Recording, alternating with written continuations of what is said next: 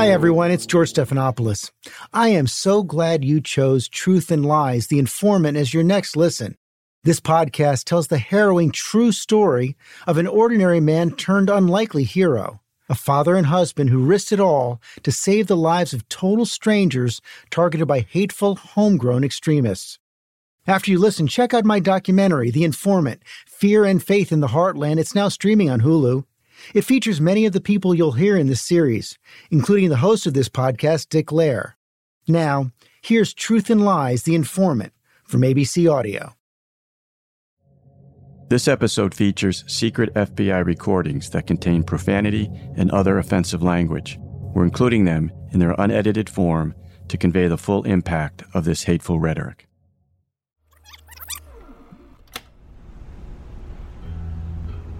I can make it look like a fucking accident and kill a bunch of them motherfuckers and not even be involved.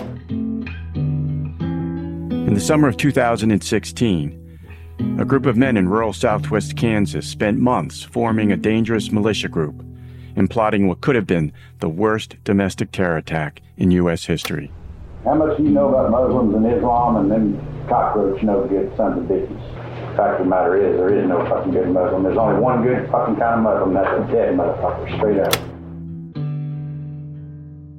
This was recorded on July 9th, 2016, in the midst of a combative presidential election where Islamophobia sometimes took center stage. I think Islam hates us. There's something, there's something there that there's a tremendous hatred. And this is a story of one place that rhetoric spread to. I'm Dick Lehr. I'm a journalist, a professor, and an author. I spent years researching this story for my book, White Hot Hate, a true story of domestic terrorism in America's heartland. And it's something I've talked about in the Hulu documentary, The Informant Fear and Faith in the Heartland. What happened in Kansas should have been a major headline but it was sidelined by the chaos of 2016 Trump, Clinton, Brexit, the phrase fake news, Twitter outbursts. I was only vaguely aware of the story at the time. But then, I met several of the Kansans who'd been in the thick of things. Right away, I knew their journey into the heart of darkness should be told. And now, after delving into thousands of pages of court documents, hundreds of hours of secretly recorded FBI tapes, and years of interviews later, here's the story of how hatred, white nationalism, and the spread of inflammatory rhetoric almost led to a horrific act of terrorism, one of the worst in our nation's history, if it hadn't been stopped. It had a potential to kill a lot of people, but it would have also changed the landscape of Southwest Kansas forever. Well, it just would have, it would have completely shaken the foundation of America. That would have been one of the most deadly acts of domestic terrorism ever in the United States. From ABC Audio, this is Truth and Lies The Informant. Episode 1 There's No Place Like Home.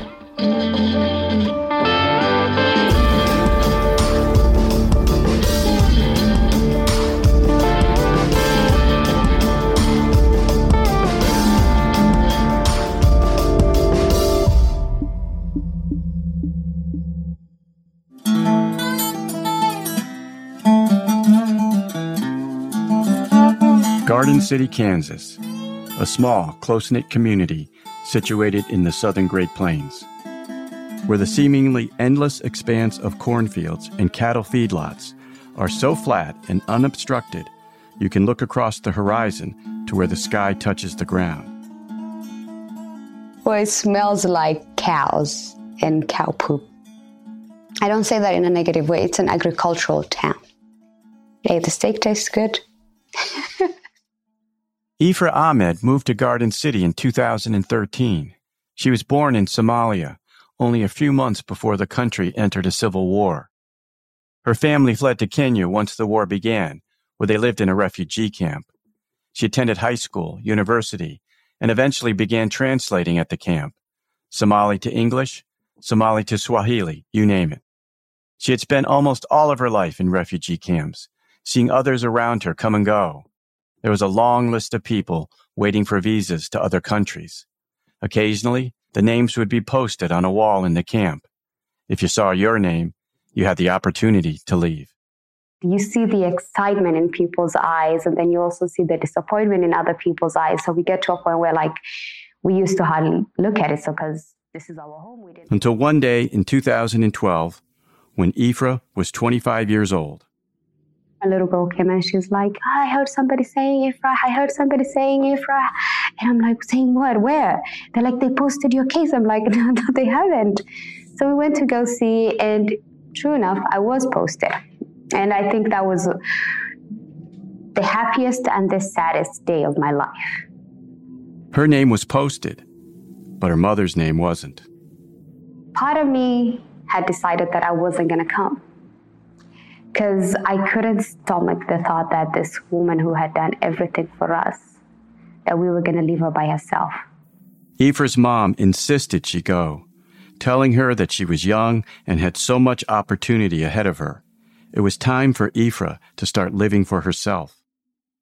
Later, someone from Citizenship and Immigration Services, or CIS, announced where Ifra and the other refugees would soon call home. They called her name, Ifra Ahmed. You're going to Missouri. I'm like, huh? Missouri. Kansas City, Missouri. She'd never heard of that city or state before, but she did know a word that sounded familiar. Missouri means good in Swahili. So I'm like, you know what, Ma? It says Missouri, so it must be good.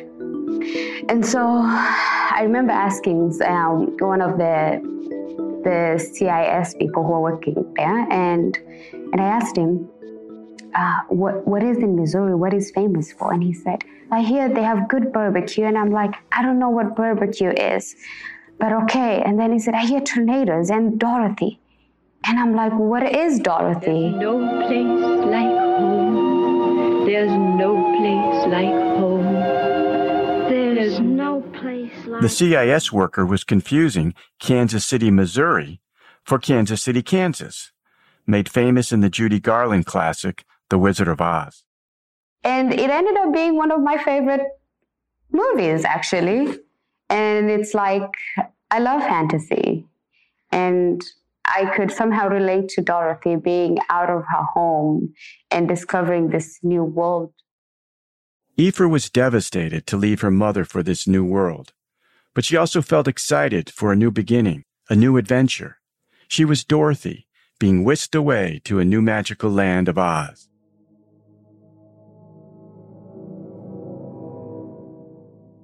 But when Ifra arrived in Kansas City, it didn't feel so magical. It felt incredibly lonely. She's outgoing, with an easy, warm smile. There's a radiance about her, and she thrived being around her Muslim community. But in Kansas City, she didn't have that. She was placed in a three bedroom apartment with seven other women who came from all over. They spoke different languages and came from different backgrounds.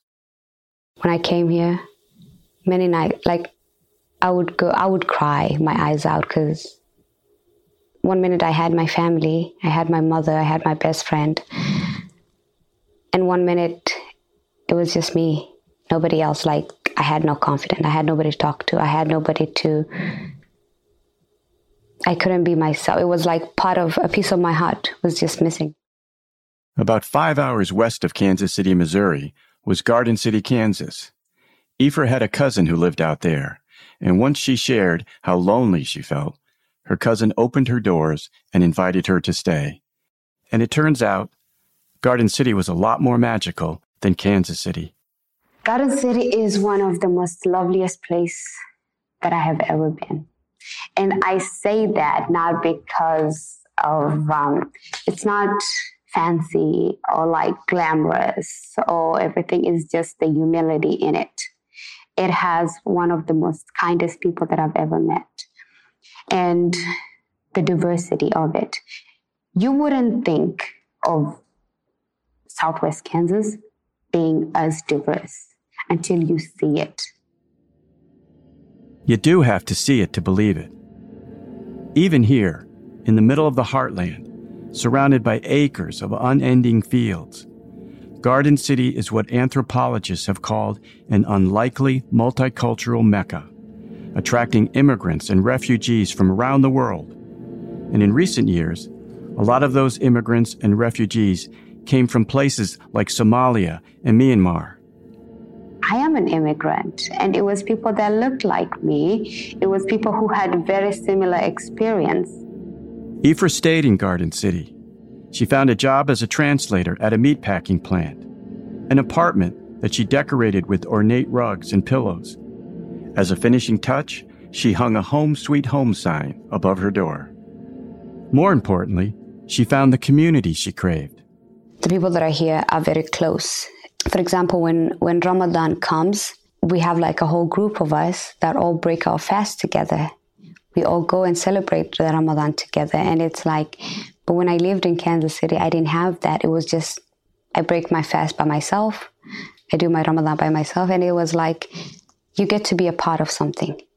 And that is the fundamental thing about life because we as humans, we're social beings. We want to be a part of something. We want to belong somewhere. And having that sense of belonging, I guess, is what makes me love this place the most. I think Ifra's story of finding belonging here is one a lot of people who immigrated to Garden City can relate to. A whole quarter of the population is made up of immigrants. And a big draw for these immigrants? The giant meatpacking plants where Ifra worked. Garden City was always known as an agricultural city for its alfalfa, wheat, grain, and sugar beets. In the 1950s and 1960s, large cattle feedlots began popping up to supply the slaughterhouses. Tyson, a major employer in the area, slaughtered thousands of cows a day. Jobs at the meatpacking plants were plentiful. Immigrants from Mexico and other Latin American countries began to arrive. After the Vietnam War, refugees from Vietnam, Laos, Cambodia started migrating to Garden City. Working in these meatpacking plants, it's gruesome, often dangerous. Severed fingers or worse are not unheard of, but it was work newcomers in search of a fresh start were ready to take on. When, when you're a new refugee, you don't speak the language, you don't have um, a lot of education background, but you have to survive in America. You have to work. You have to earn your bread. So what do you do when you? A lot of people come to the packing plants because you don't need any of that qualification. You don't need any job history. You don't need no language. You just need to come and do what you need to do. Garden City had once been overwhelmingly white, but Latinos, Vietnamese, Somalis, and other immigrants transformed the city into the first minority majority community in Kansas. But some people around town weren't comfortable with this kind of change, and they wanted to make it known.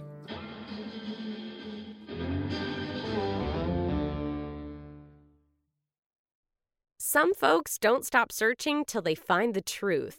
If you've got a detective's eye, June's Journey is the game for you. Play as June Parker in a gripping murder mystery as you find hidden objects to help solve her sister's death.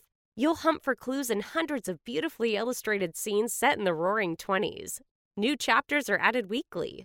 Find your first clue by downloading June's Journey today. Available on Android and iOS mobile devices as well as on PC through Facebook Games.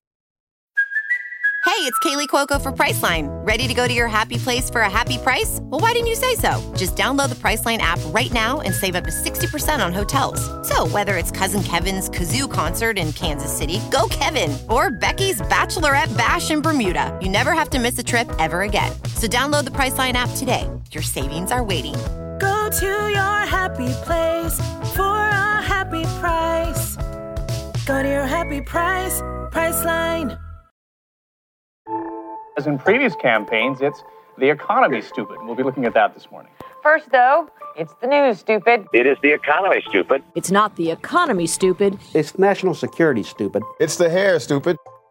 In 1992, one of the best known pieces of presidential campaign wisdom was born. It's the economy, stupid. But was it actually the economy that won Bill Clinton that election? In a new series from the 538 Politics podcast, we're taking a look back at conventional wisdom from past elections with a critical lens. Where did that wisdom come from? And does it hold up today? Find the Campaign Throwback series in the 538 Politics feed wherever you get your podcasts.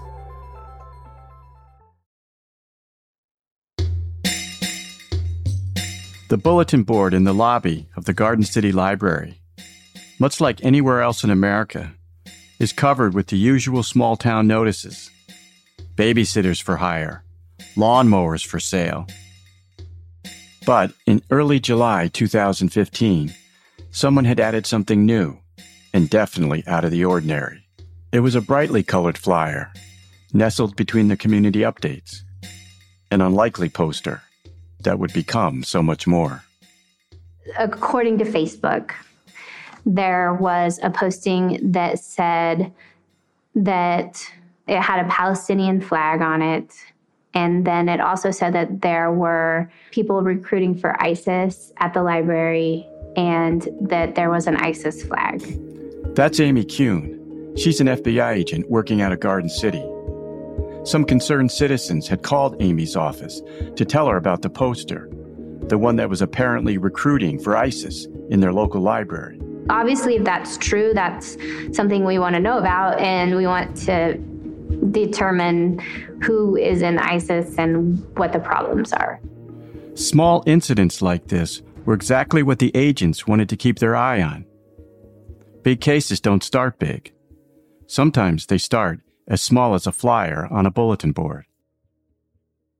When the FBI started investigating, they called Tony Mattivi, an assistant U.S. attorney based in Topeka. And during that time, I don't know what it is about Kansas, but we've had a, a number of very significant uh, national security cases. Tony should know. He prosecuted two separate cases involving homegrown jihadi terrorists.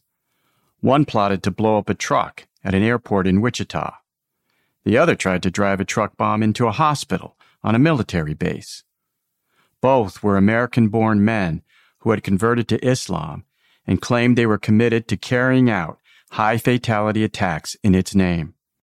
We had a number of Al Qaeda cases and then they tapered off. And then we had a number of ISIS, you know, homegrown violent extremist type investigations. And then that sort of tapered off. After these high profile cases, the FBI took the idea of further terrorist threats seriously, but were concerned about Islamic plots in particular. But that wasn't all they were worried about. We were seeing a lot of investigative activity in Kansas where the agents are monitoring um, organizations that are potentially white supremacist, potentially domestic terror organizations. There, there, at the time, were just a lot of those going on. Nationwide, instances of right wing violence were rising fast, far beyond any threat posed by Muslim Americans. Between 1994 and 2020, more than half of all domestic terrorism plots were planned by right wing extremists. By contrast, Muslim terrorists were responsible for far fewer, around 15%. But since 9 11, the idea of Islam inspired terrorism had occupied an outsized space in the minds of the FBI and the general public.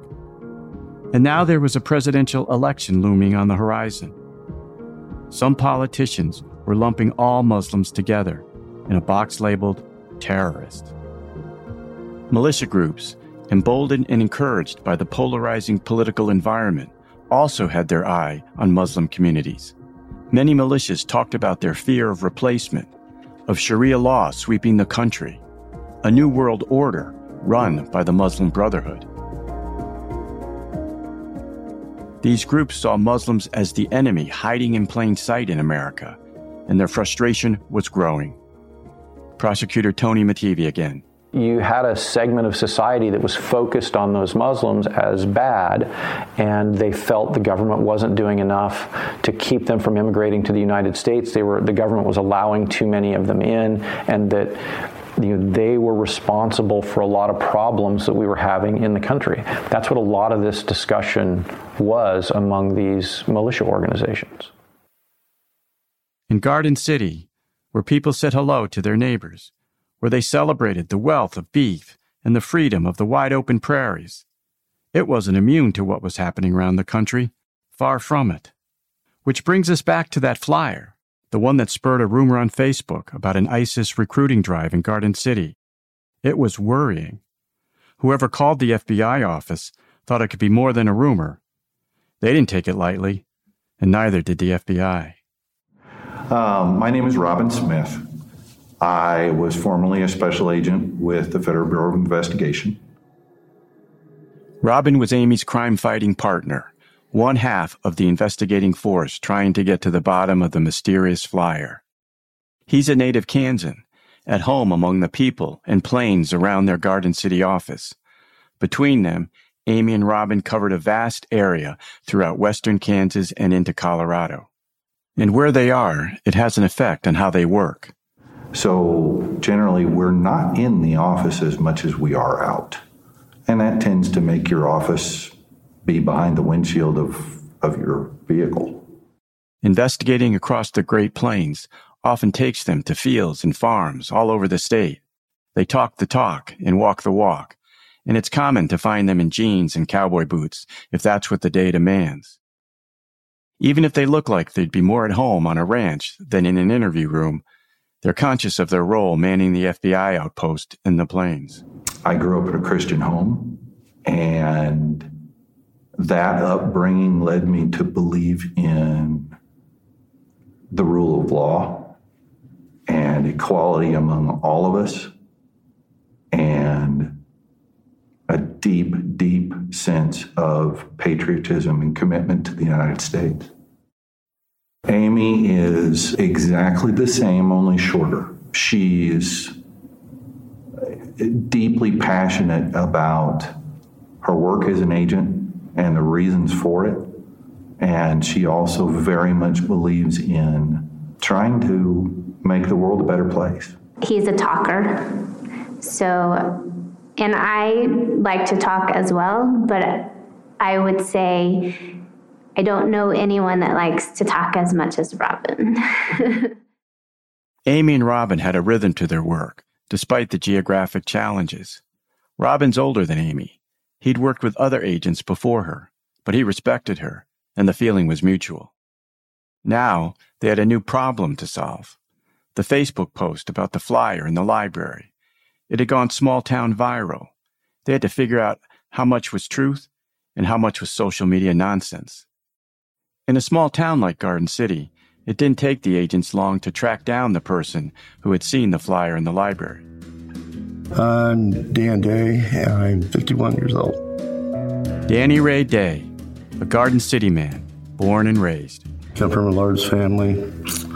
You know, I was, grew up a kind of country boy, uh, hunting, four wheeling. Dan and Ifra Ahmed have something in common. When he was younger, Dan had also worked in the meatpacking plant. It seemed everybody growing up in Garden City did time at the plant at one point or another. Dan had only lived outside the town once. When he was newly married, he moved to Oklahoma, but came back to Kansas soon after. Garden City was home. Dan didn't even know there were FBI agents in Garden City. That was until his phone buzzed. His friend was calling to invite him over, like right now. And I, I thought it was kind of strange, but I was like, yeah, okay. And I went over there, and to my surprise, there were two FBI agents uh, waiting for me. He looked um, not frightened, but wary, and was definitely surprised. Robin and Amy introduced themselves, and they began to ask Dan questions about the flyer. So um, they uh, they just came out and they asked me, "Do you know where this came from?" And I told them the truth. Yeah, I got it from the library. Dan explained that he had seen the flyer after accompanying his son Brandon on his morning workout, running laps in a local park. It was blazing hot, and when they finished, they'd headed to the library nearby to take advantage of its AC and water fountains. It was all part of their routine since Dan had lost his job the year before. Brandon would work out, and then they'd cool off in the library. Maybe sit for a while at the computers, read the news, and catch up on the sports scores. Dan had noticed the brightly colored flyer on the bulletin board. The image on it stood out a Palestinian flag.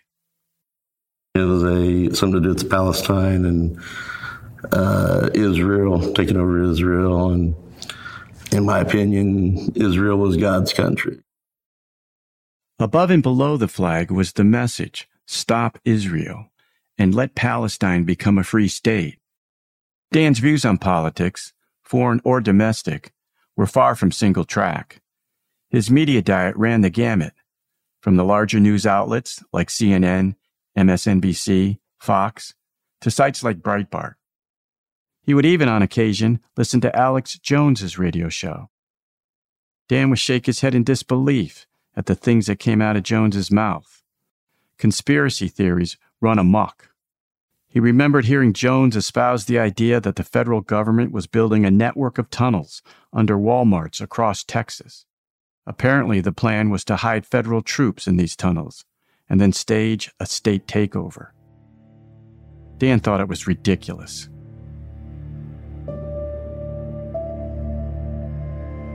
Dan read widely. He liked to know what was happening in the world. And he wasn't neutral. There were some issues he felt strongly about. Israeli statehood was one of them. So when he spotted that pro Palestine poster in the library, it got under his skin. Whoever put it up, they had the right to put that up. I had the right to take it down, in my opinion, so I did. And Dan didn't stop there. There was someone he thought would be interested in the poster an old colleague from his days working in a juvenile corrections facility, Terrence Taylor. He wasn't a close friend, but they'd recently reconnected through Facebook.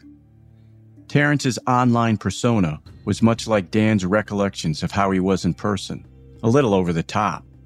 On his page, there were exaggerated denunciations of immigrants and photos of flag waving, muscle bound white men dressed in camo armed with AK 47s. When Dan told him about the flyer, Terrence asked if he could make a copy at the library, but Dan told him he could save the 10 cents on the copier. And I was like, You have it, I don't want it. And so he invited uh, me and my son over to a barbecue the next day. That sounded pretty good to Dan. He wasn't the type of guy to turn down a free meal at the best of times and money was tight in the Day household since he lost his job.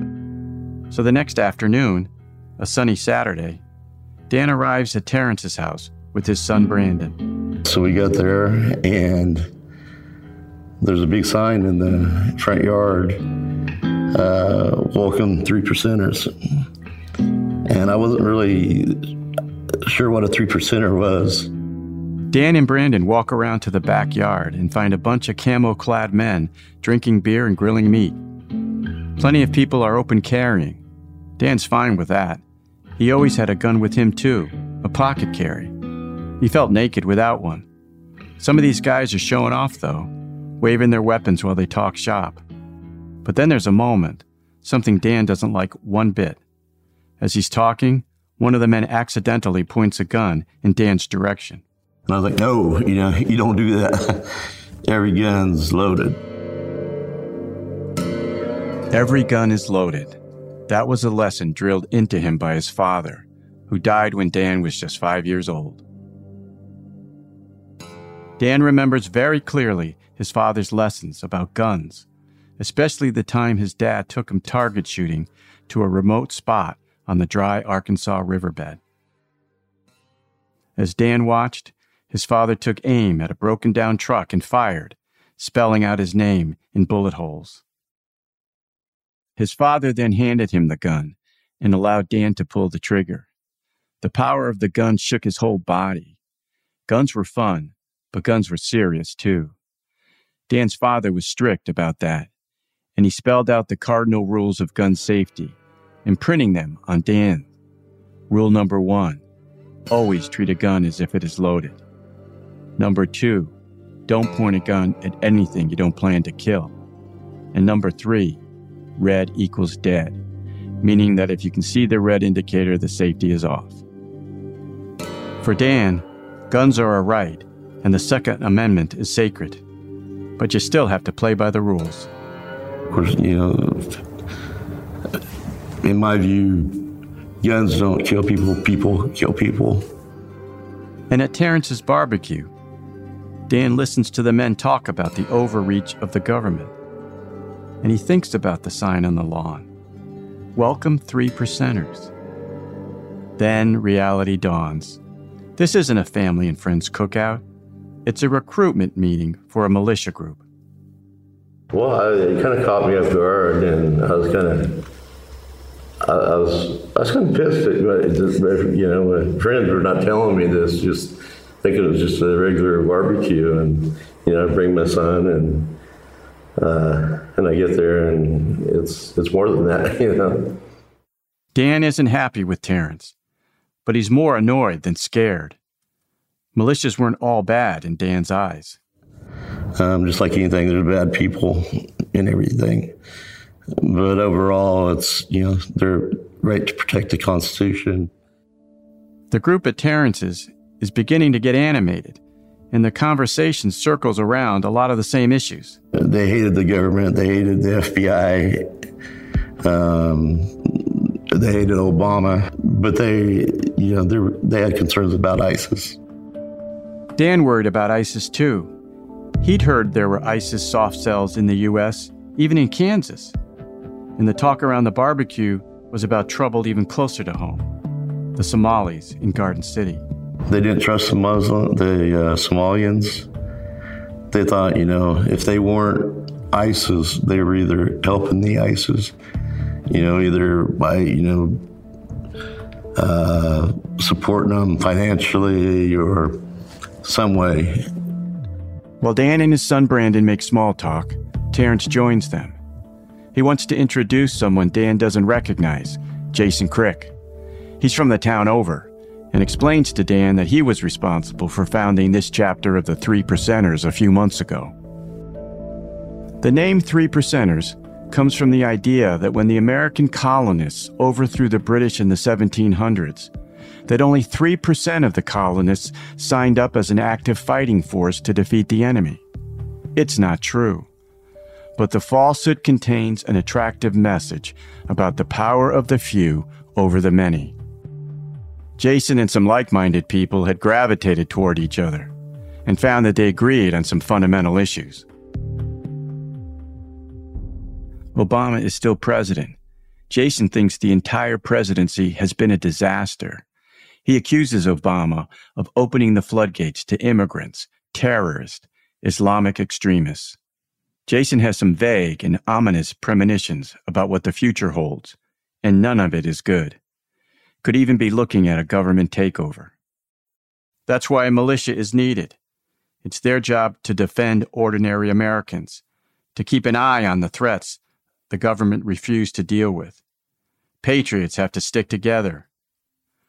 A little while later, Jason Crick gives the same recruitment speech to the whole group. But this time he pulls out a sheet of paper and waves it around as he speaks.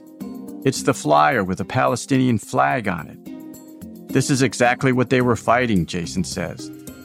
This is Islamic fundamentalism right here in Garden City. He claims that there had been an ISIS recruitment sheet accompanying the flyer, and it had been guarded by local Somalis. I was like, "What? Are you serious?" And then I started putting two, two, you know, two and two together, and I realized they had taken the poster that I'd found, added their own, their own, you know, rumors, and uh, people were believing it, and people were you know, ISIS in our community, you know, we gotta get fired them up. Jason's audience is more than fired up. This is a call to action. There's talk among the crowd. Some suggest organizing surveillance of the Somali community in Garden City. Others take pictures of the flyer on their phones to share, repost, and forward. The story of what had happened takes a backseat to something much more urgent more inflammatory. It's like a game of telephone. To Dan, Jason's twisted version of the story, conflating a pro Palestinian flyer with an ISIS threat, was like listening to Alex Jones talk about tunnels under Walmart. And as he gave his account to Amy and Robin at Terrence's house a few days later, it was clear to the agents that Dan had stumbled upon something that made him uncomfortable.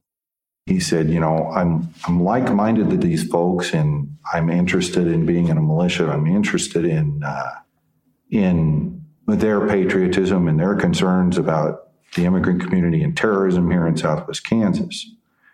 So he wanted to communicate with them, but he was taken aback at the anger level. I think. Dan's explanation diffused any worry about a potential ISIS soft cell, but it had wakened another concern about the militia itself. It wasn't a false alarm. If the militia were capable of organizing surveillance of the Somali community, it was beginning to tread on the fine line between free speech and harassment. When they left Terrence's house that afternoon, Amy Kuhn had a feeling about Dan. She wondered aloud to Robin about recruiting him as a source for the FBI. And I looked at her, and I cocked my head a little bit. I said, Really? That guy? Dan made a very different impression on Robin during their first meeting. What was my first impression of Dan Day? That Dan seemed kind of to fit the mold of, okay, yeah, I can see this guy being in a militia group. Now, that's awfully stereotypical of me, but that's what you're asking. But Amy saw something else. She saw someone who would be useful.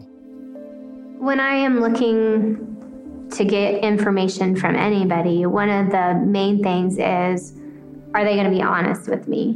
Because if they aren't, then I can't trust what they tell me and I can't trust to use them in an investigation by themselves. At one point, when we were talking to Dan, he said something and then he stopped and he corrected himself and he's like, well, that's not, this is more how it happened. And so I recognized the fact that he was trying to be honest with us. Dan's honesty was one thing, and he could blend in. He was white, stocky, middle aged. He didn't look out of place. After all, Robin had pegged him as a militiaman from the moment they met. He could avoid the suspicion of other group members, talk to them in a way that an FBI agent, even one from southwest Kansas, could not. Amy invited Dan for another meeting. This time it would be just the three of them Robin, Amy, and Dan. And it would be at the FBI office in Garden City. If a place was trying not to be a place, the FBI office was doing a very good job of it. It was in a low, red brick building on the edge of town, sandwiched between a family dentist and a chiropractor's office. The windows were mirrored, allowing those inside to see, but never be seen. The door was locked, so Dan had to be buzzed in. Amy and Robin were there to welcome him, taking him to a windowless conference room in the back. This time, things felt more relaxed. The agents assured Dan that they weren't accusing him of anything. They just wanted to know more about what happened at Terrence's barbecue. Dan described the meeting again the three percenters, Jason Crick, and the conversations he heard. Now on their own turf, the agents were able to gently probe Dan on how much of a risk the three percenters might be. I told him that we were interested in any information that he might have of people that he was concerned with in within the militia setting that might be a little out there and wanting to do other people harm. And they asked me if I was going to join the militia, and um, I was like, "Man, I ain't going to join these guys. These guys are these guys are lunatics, man." I was curious, you know, but I still wasn't going to join. Also explained to Dan that I was interested if the militia group found activity that they were concerned about where they did have ties to Al Qaeda or ISIS, we'd also be interested in that information. And they asked me, you know, would you would you join them and just kind of following around, and if you see anything looks looks uh, suspicious or against the law, doing anything, you know, just report back to us. It would be helpful for us to know what's going on in Southwest Kansas and who to be concerned about. And I was, I was like, uh, yeah, I, I, could do that, you know. Um, sometimes I'm a little bit of a, I like a little bit of excitement once in a while.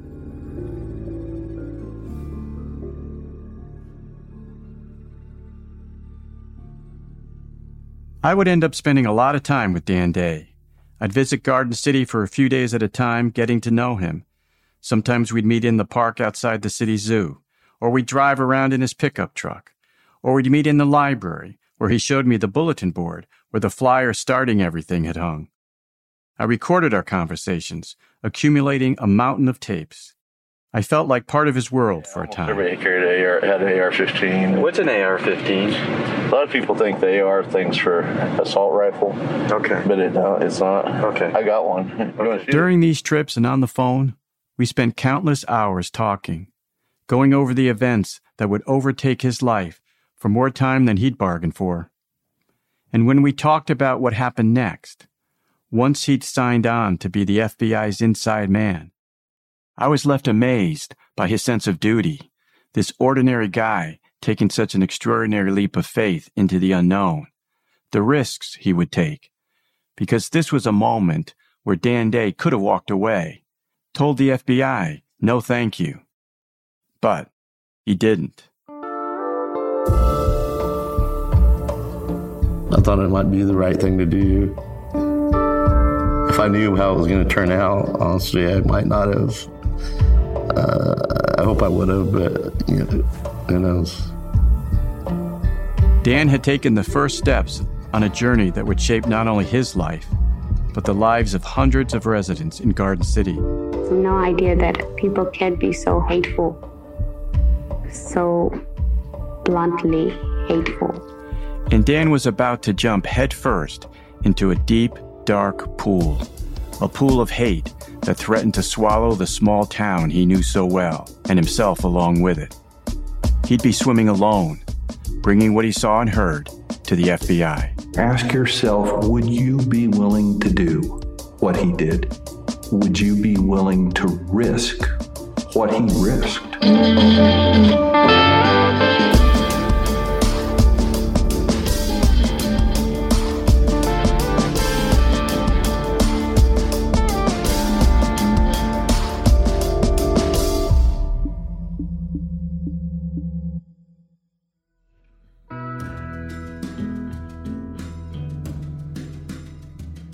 Truth and Lies The Informant. It's a production of ABC Audio and contains reporting and interviews conducted by George Stephanopoulos Productions for the documentary The Informant Fear and Faith in the Heartland, streaming now on Hulu. This podcast was written and produced by Carrie Ann Thomas, Madeline Wood, Marwa Mawaki, and Cameron Chatavian. Additional production by Iru Ekpenobi Audrey Mostek, and Nania McLean. Our supervising producers were Susie Liu and Sasha Aslanian. Our story consultants were Chris Donovan and Eamon McNiff of George Stephanopoulos Productions. Music by Evan Viola, scoring and mixing by Evan Viola and Rob Galane. Special thanks to George Stephanopoulos, Jennifer Joseph, Joe Park, Mike Levine, Monica De La Rosa, Brenda Salinas Baker, Josh Cohan, and Liz Alessi.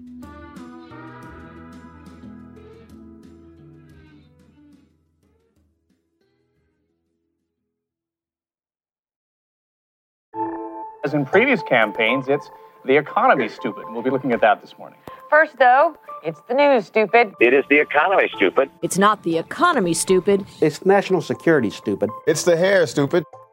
In 1992, one of the best known pieces of presidential campaign wisdom was born. It's the economy, stupid.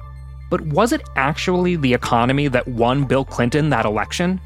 In a new series from the 538 Politics podcast, we're taking a look back at conventional wisdom from past elections with a critical lens.